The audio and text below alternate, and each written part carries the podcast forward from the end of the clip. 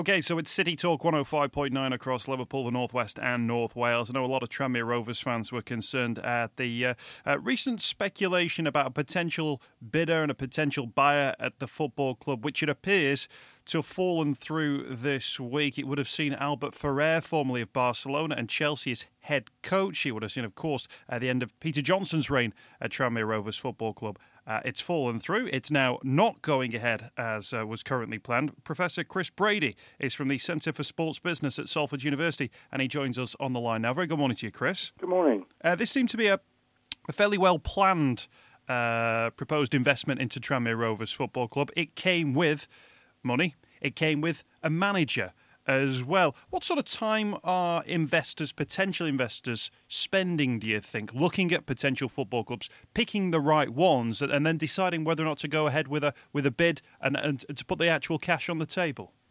I think they're taking a lot longer now and being a lot more careful about how they invest. But um, to be honest, most of these investments are um, what what we like to call trophy investments, where somebody's buying a football club just because they love the game and they want to be involved in the game, uh, and they don't anticipate making very much money, if any money at all, during their ownership, but they may make some money uh, at a sell-on value later on. So if you buy a club like Tranmere and you believe they can get up the different divisions, um, then you could sell on at, uh, at a profit later on. But that's not the, the, the main uh, drive for most investors.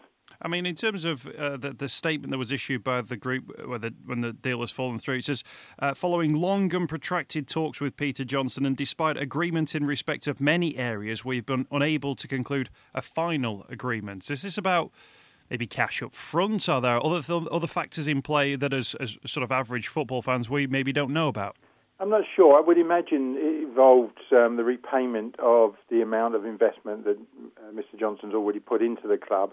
And uh, as far as I understand it, when you look at the club's debt, of the sort of seven, eight, nine million or, um, of the debts that they owe, um, about five or six of those million are, are owed to Mr. Johnson, and uh, and a couple owed to the bank. So it may well be that the investors have said, look, we'll pay off the bank, and then we'll pay you off in in uh, instalments over a period of time. Obviously, none of us know this, uh, and and also I think there's there's a chance that the deal hasn't completely uh, died. Um, this may be a negotiating tactic um, just to um, to put Mr. Johnson in, in a weaker position. So, we, as you said, we don't really know. Yeah, and one, and one of the, I guess, the frustrations if you're a Tranmere Rovers fan is that you've you've seen this. You maybe heard rumours about a potential takeover. You've been aware of this period of due diligence, or call it what you will, where where people are, are looking into the business, looking into the you know the prospects for the business, looking at investments, having contract, you know, uh, protracted contract talks and, and talks about a potential buyer, and for it then to fall through if it doesn't go ahead, it's a long time waiting, isn't it, for something else to come to the fore, to get another buyer who would say, right, let's have a look at Tranmere, let's have a look at the finances first and foremost, and start another six months to a year process before a potential buyer uh, comes in. Yeah, that's true, but it's also, I mean, if I were thinking of investing myself, then you know I would be contacting the people who where it's just fallen through and say, you know, is it possible for me to join in this bid? Is it possible for me to add some funds in there? So it may, as I say, it may not be uh, all doom and all doom and gloom, but as you say, it may also be exactly as you've described it. That here we go, let's start the cycle all over again. I mean, one of the shames as well is that, of course, Tranmere, where they are in the in the league at the moment in regard to, to League One, it, it's not an ideal sort of situation from a, from a league point of view. You asked any Tranmere fan, the football, you know, hasn't been fantastic at, at Prenton Park this season, or or even on the road.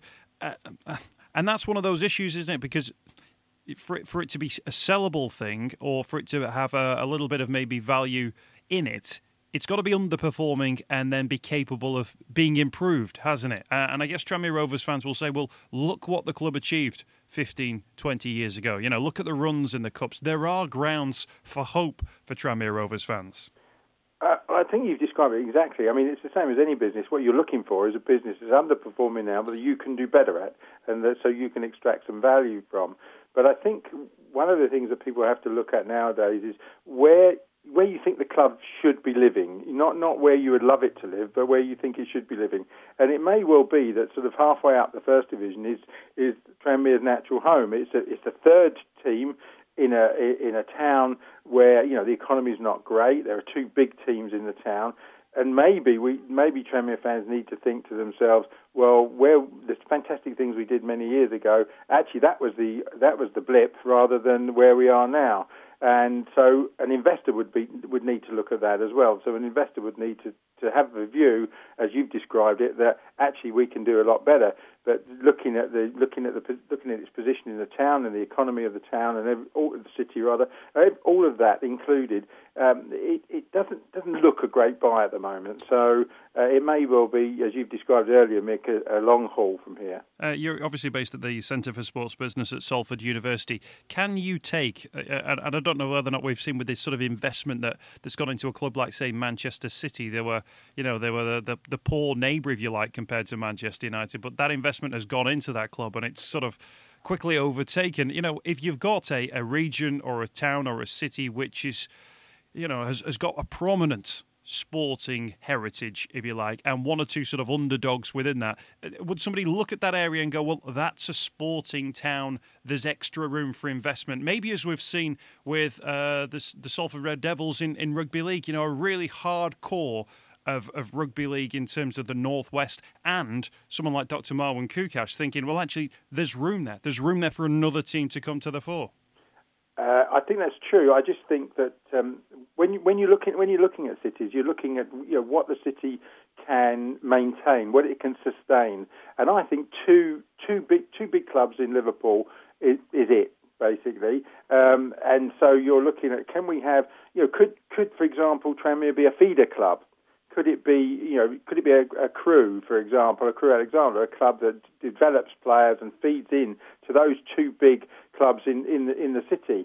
Um, it, it may be that, but fans don't want that. You know, they don't want to be perceived in that way. So it's a, it's a delicate balance about how you would how you would do it. But as I say, the investment that's that the level of investment that would needed to be to pull Tranmere up is huge, and it wouldn't it wouldn't necessarily um, be con- be convincing to an to investor that this could happen. Uh, definitely. Uh, uh, Professor Chris Brady, I'm not sure we've cheered up too many Tranmere Rovers fans this no, no, morning. No, I'm sorry about that. Uh, but, it's, uh, early, it's early in the morning. Get me in the afternoon and I'll be really positive. Maybe so. Uh, Professor Chris Brady, thank you for your time. Really appreciate it. Cheers.